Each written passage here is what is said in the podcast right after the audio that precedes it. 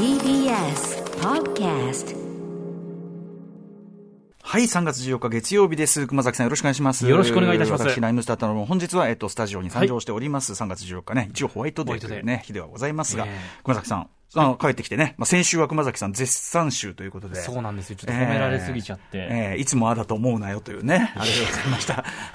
ねいやいや、でもあの、はいひときわ大きくなって帰ってきたと、あの、フューチャーパスト、先週の金曜日のはね、コマットレックさんも言ってましたよ。やっぱり、なんかたくましくなったっていうふうにね。大物感が出てきたみたいな、山本さんも言ってまました。金曜パートの山本隆明さんもやっぱりね、クマス、なんか、すごく大きくなってきたみたいなことをね。なんかそう言われると、それはそれでなんか、あれなんですけど、ちょっとね、うんごめんなさいね、わがままで。褒められるのは当然嬉しいんですけど、ね言われすぎるとちょっとなんか。そうですよね。そうですね。はいいや、ありありがたいです。お忙しいんですか？そうですね、ちょこちょこ、まあ、そのレギュラー番組の他に、まあ、いろんなこう、ロケというか、まあ、収録ものというかね、入ってきたりとか。まあちょっとね、そんな、あの、いずれははいちょっとお仕事、あの、出てくる、あの、言える時になったそうですねよろしくお願いしますということですけど、今日は実はですね、このオープニング6時台使いましてですね、ちょっとあの、とある方とお電話をつなぎまして、あの、今の緊迫度を増すそのね、ちょっとね、あの、ウクライナ情勢と関連してちょっとですね、はい、あの、この方とお電話でお話したいというのがありますので、行ってみたいと思います。アフターシックスジャンクション3月14日月曜日時刻は6時今2分になりました。えー、ラジオでお聞きの方もラジコでお聞きの方もこんばんは。TBS ラジオキーステーションにお送りしているカルチャーキュレーションプログラムアフターシックスジャンクション通称アトロク。パーソナリティは私、ラップグループライムスターの歌丸です。そして、月曜パートナー TBS アナウンサー、熊崎和人です。ということで今日この6時台ではですね、はいえーこの方とお電話をつなぎたいと思います。えー世界中で英語で、えー落語を披露してきた落語家の桂歌蔵さんです。もしもし。あ、もしもし、どうも、こんばんは。はい歌蔵さんどうもどうもはい、どうも。はい本当に、えー歌丸さん、熊崎さんには前回お世話になりましあた。の、1月24日にですね、あの、はい歌蔵さんの英語落語でね、あの、世界中回ってきましたよというお話、それで、あの、イギリスに行こうとしたけど、ちょっとコロナのあれでね、あの、はいダメになっちゃってというあれをね、実演込みでいろいろあの、やっていただきまして、ありがとうございます。ありがとう。いえ、こちらこそお世話になりました。はい。という桂歌蔵師匠。あ、あの、ちなみにですね、やはりね、あのーこう、桂歌丸師匠とね、つないで、いでいただいてとか、いろんなご恩がある歌蔵師匠でございます。いつもありがとうございます。それはもう、それはもう兄弟弟子じゃない。今日、まあこのくだり、だからいくらでも。いつも毎回ここでピリピリリとした空気が漂う、このくだりもね、必要でございます。いえいえ。はい。そんな歌蔵さんなんですけど、えっ、と、は実はその、英語圏のみならず、いろんなとこにその落語をね、披露しに行かれている中で、えっ、と、ロシアやその周辺国なんかにも以前、その落語を披露にしに行かれたと。そうなんです。はい。うんいうようなこと、うん。はい。ここ近年ね、ちょっとその、ロシア関係がすごく多かったんですよ。そうなんですね。うん、うん。はい。これ、あの、あのはい、はいまあ、それでね、ちょっと今回いろいろ、あの、ご心配なというかね、あの、当然現地のね、いろんな方、お知り合いもいるでしょうから、あの、歌蔵さんにお話伺おうと思うんですけど、ロシア、あいつ頃からどのあたりに、しゅ要するに、あの、その周辺ということなんですかね？そうなんです。一番最初ね、2014年にちょうどあの、ウズベキスタン、カザフスタンっていう中央アジアなんですけど、はいはい。まあ、ソ連から独立した国なんですね、うんこの2カ国。はいで、それちょうど行った時は2014年だったんで、あの、ソチオリンピックの真っ最中だったんですよ。うんうんはい。で、ちょうどその時に今のそのウクライナのクリミア、併合併合はい、はい。ちょうどその時期だったんですね。確かに確かに。うん、えーで、まあ、その後、まあ、帰国して、で、2016年からちょっとあの、ロシアの方、北海道ずーっと回っていたんで、うんうん。あの、北海道からそのままちょっとフェリーに乗ってサハリンに行ったら、そこで、あの、サハリンに行ってからちょっと極東のハバロフスクとか、うん。そこら辺に行くようになりまして、で、はい。2018年はもう、モスクワの方で、あの、モスクワとそのき、あの、周辺都市。うん。で、2019年は、あの、コロナ禍になる前は、あの、もうヨーロッパの手前のサンクトペテルブルクと周辺都市で。すごいね、はい。ずーっと、だ。からある意味、なんていうの、ヨーロッパっていうか、こう、ユーラシアをこう、お横断して、うん下から、下下から横断して、ヨーロッパまで行ったみたいな、そういう感じだったんですね。シビリア鉄道の旅みたいな、そんな感じでした。そこれやっはやっぱそのロシア圏というかね、旧ソ連圏も含めて、はい。あの、はい。その辺あたりでやってみたいというのは、どうしてこう思われたんですか？まあそうですね、それはまあそういう流れであの人とのつながりなんですけれども、うん。まあたまたまそういうので会ってみて、まあそのもちろん僕、ロシア語なんかのその文化もそんなに詳しくないし、うんうん。あのロシア語は喋れなかったんですけれども、うんうん。もちろんその中央アジアの2カ国も。ええ。ただまあそういうちょっと紹介していただいた方からの流れで、まあ大使館主催とかでずっと回ってきたんですね。うんうん。これあでの、えうん。英語落語ってあの、英語でね、歌蔵さんやってたけど、こんここではどういう感じでやってたんですか？ここではもう日本語でやって、で、あの、字幕をその劇場とか借りまして、後ろにこうスクリーンを設置いたしまして、なるほど。そこでその切れる文字で、うん。やっていったんです。単純にどう？受けはどうなの？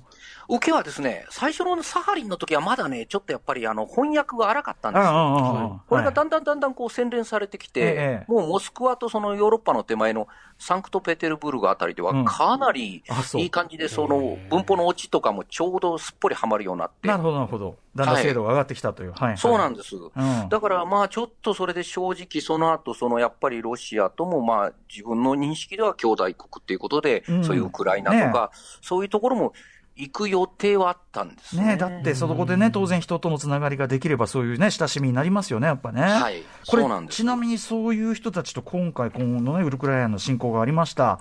えーという中で、連絡なんか取れてるんですか？それが正直ちょっとロシアの方は、まあそんな数人ですけれども、はいあの連絡はしましたけれども、うんメール返ってこないし、ちょっとエラーで返ってきた人もいるんですね。これだから、やっぱさ、情報遮断が行われてるのかしらね。うんまあ、うかつなことはちょっと言えないんですけど、うんまあ、私の方のそんな、ね、あの、ま、マスメディアの人ではないので、うんうん自分の方はまあ民間レベルでやり取りしてるんですけど、それが全くちょっとこの、向こうが遠慮してるのかなんなのいや、か。でもエラーで帰ってきちゃう、ねちょっともうちょっとシステム的なことでしょうからね。そうそうか。ちょっとだから、それはそれで、だから、要はさ、そのロシア国民の中だって、本当はいろんなね、あれあるだろうにさ、そういうところがい。まいち、もちろんこっちも伝わってこないし、ねそうなんです、あのーまあ、しそだからそこも心配よね、だからね、それはね、そうなんです。一般ロシア国民。き気持ち的には逆マトリューシカみたいなね、うんうこうん。だんだんだんだんこう大きくなっていくみたいな。うんうんねはい、でそうなんです。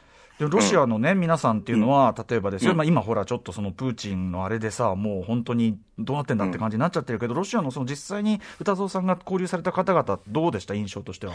印象としてはね、皆さん、そのフランクですごくホスピタリティがあって、日本に対して敵意なんか、まあ、少なくとも私が会った人たちですよ。うんうん。はい。私が出会って、その落語を披露させてもらって、その後懇親会だの、お客さんと接した人たちは、みんな、その、やっぱり正直、落語というものをまあね、その言葉を変えて接したっていうのはあるんですけど、うんうん。同じ人間なんだなとは思ったんですね、だから日本人、ロシア人、隔たりなく気持ちは共有できると、自分の方は思い込んで、うんで、パフォーマンスも受け入れられたと思ってたんです。で、正直自分的にもそういう形でやらせてもらってで、そうでしょううん。はい、国境領土問題とか文化交流などで、こういったらおこがましいですけど、解決の糸口がつかめたらなっていう、しょ所詮ね、うん。僕ら小さいもんですけど、いやいやそういうところからじゃないですか。うん、でも民間だからそういう民間同士はね、どんどんそれは仲良くすればいいよ、そうなんです。よ、うんうん。そういう自分もうん手先じゃないけど、使いとしえてえ言ってるっていう気持ちはあったんで、そういう望みはあったんです。ええだから今ちょっと、そのね、毎日報道してるのを見ると、そのウクライナ侵攻がちょっと現実じゃないような気がしてきて、そのロシアの方と接して。で、うんうん。ウクライナの方もいたんですよ。うんうん。やっぱり向こうで接してて。はいはいはいでもそれがそういうことになってるから、うん。ちょっともう悪夢みたいで、この、本当にこれは指導者がなのか、うんうん。側近の軍部指導者たちがうん。やってるのか、うん。もう、自分とこうとしても、あんなロシアの方々がすごいホスピタリやった人がそういうことやってるっていうのは信じられないまあだから。そのね、あの市政の人たちが直接ね、何かこう決定したり、もちろん軍事行動してるわけじゃないから、そうなんでとか、あといろいろね、はい。情報の偏りもあるでしょうから、語りますか？ら、で、結局今一番被害に遭ってるのがウクライナの方じゃないですか。えで、次にきっとロシアの方がこれから経済制裁でどんどんどんどんひどくなってえいく。孤立しますよ、これ、世界からはい。ね。はい。もう完全にね、で、うん。じわじわと難民受け入れしてきた周辺国とか、うん。そういう方、ね、国もだんだんだんだんこれちょっと疲弊していくような気もするし、うんうん。我々日本もね、遠いそのすごく、あの、もうヨーロッパでの出来事っていうどこか気持ちもあるような気がするんですよ、正直。うん。だからそういう幸せが絶対来るような、いややっぱり日本もうん。ロシアも隣なわけだし。今、世界狭いから逆にこう、なんかあった時の影響のあれはむしろ近いですよ、昔よりはね。そうなんですよ。だから、これもすべてその国境という、まあ、なんかちょっと深い話になりますけど、国境という隔たりがあって、近い人種同士もああやって憎しみ合ってるのはなんだろうっていうね、ロシアとウクライナの方。まあね、東アジアだってもちろん人のことは言えないよね、それはね。うですようんだから、だから、ううんん。そうか、じゃあ歌蔵さんとしては、その、いろいろ交流もあったりで、まあ、その、もちろんね、みんな今すごく、こう、嫌な思いっていうか、ももやもやしたりとか、もどかしい思いしてると、よりじくじたるちょっとものを抱えているってことですね。そうなんです。私が少なくとも会った人たちは、ものすごくロシアの人たちは、これ別にロシアを弁護ね、全面的に弁護するわけじゃないんですけど、別問題、別問題。ロシアにもその、ね、やはりこの、結局文学、ロシア文学とか、ちそんなそやな感じの人でもちゃんと知ってたりとうん。うんね、お芝居とかバレエとかにも親しんでるっていうような、うん。で、落語っていうその古典芸能、古典演劇にもすごく興味持って、こう、うんうん。質問してくる方も多かったんで、なるほど。すごくアカデミックな、あの、うん。うんものは伝わってきたんで、決してそんなあんなこと知ってる人とは思えないし、うんうん。ウクライナの人をね、見てるともうちょっとたまんなくなる感じですね。はい、そんな中ね、あのはい。お電話いただいて、あのご連絡いただいて、歌蔵さんとしてはこの場で、こう、なんていうんですかね、もちろんその直でね、何かすぐ、これ、こう、なんか、好転するなんてことはできるわけじゃないけど、なんかこう、落語家として、こう、なんかここで、こう、伝えたいことというか、ありますかそうですね、僕ら、本当、ビビたるもんで、政治とかなんかっていうのは、もうちょっとしたかじるもんで、何にもできないんですけれども、でそういう活動もできないですけど、ええただ、落語家なんで、やっぱり、落語をね、せめて、国内外問わず、国内もそういうので、ちょっとやっぱり気持ちがどんどんこうんう下に沈んでいくじゃないですか、ああいええうニュース報道を見てるだけで。ええはい。だから落語を見てる間だけでも一瞬で楽しんでもらえるような、もう場所を国内外、うんまたコロナが収束したら海外も行きたいし、国内でもどんどん、うんいやね、国内もコロナが収束していったら、一瞬だけでもちょっとこう、うん楽しんでもらえる、もうそれしか使命ないのかな。うん。だから応援で、うんうんうんはい。そういう気持ちでまた、ね、ウクライナの方やロシアの方にも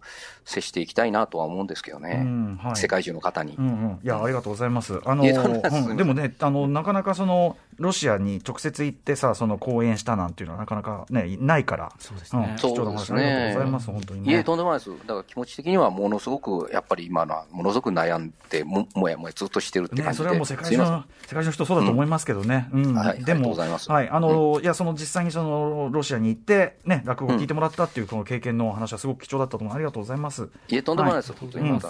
でですね、えーはいそんな歌蔵さんですけど、あの、もちろん落語家としても活躍される中、あと書き、はいね、あの、小説とか、あとエッセイがすごい評価されてるんですね、今ね。あ、はい。ベストエッセイイ。2019に編出された。これすごくないですか？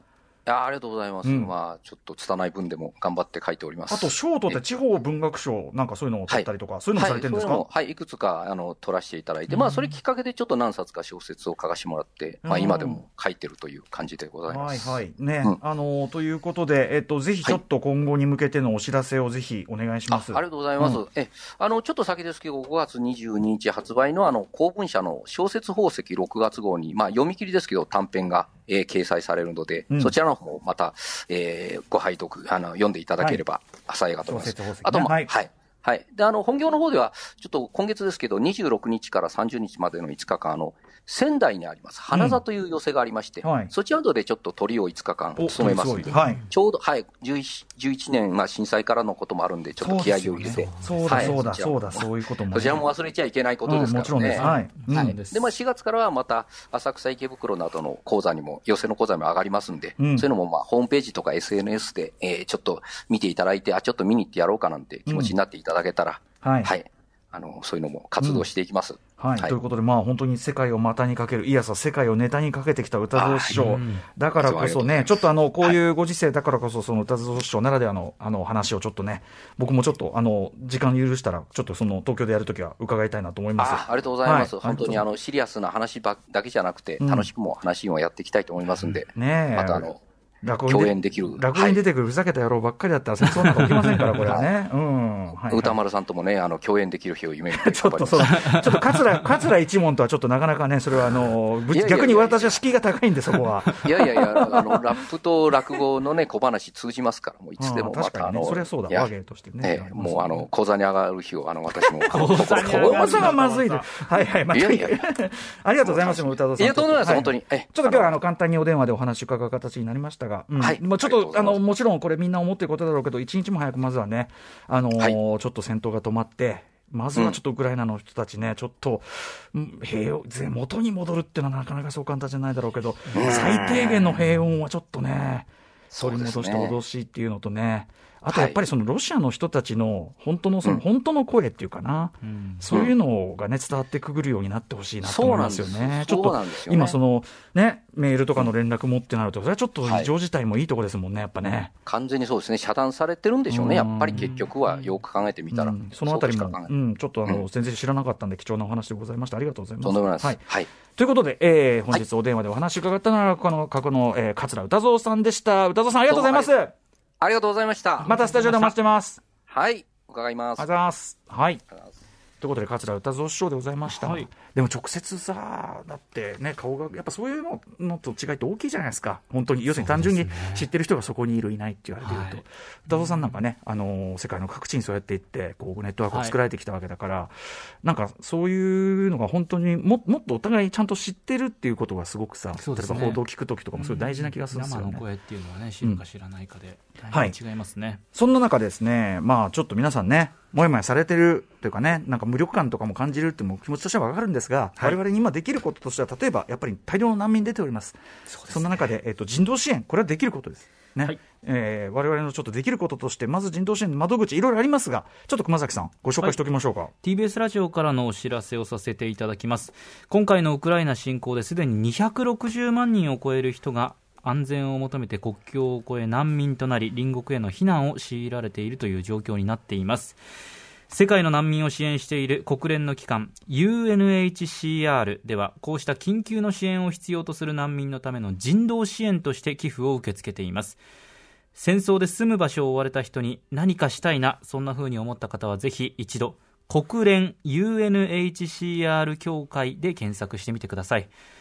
なお TBS ラジオのホームページでも人道支援の募金先をご紹介していますのでこちらぜひご覧ください。うん、もちろんそのそういうのでね、すべてが解決するわけじゃないかもしれないけど、でも確実にこれ、でもあの役に立つことでもありますんでね。そうですね。はい、あの別になんていうかな、それで気が晴れるってことじゃないけども、はい。あの絶対に役に立つ何かではありますんで、ええ。はい、あのいかがでしょうか、一つの手段としてね、思っております。私はもう日頃からもうあのあのなんていうの、寄付魔ですから、もう寄付魔もうどうせふざけたことに使うことは分かりきってるわけですから、私に金なんかも出しといたら、こんだったらもう、金離れよくボンボンとね、いとこうみたいな。寄付はいいことですけれどいろんな間がありますけども、寄付間ほどいいものはないですから。寄付間はねええ一番いい間ですからね。ねぜひそれもお勧めしたいと思います。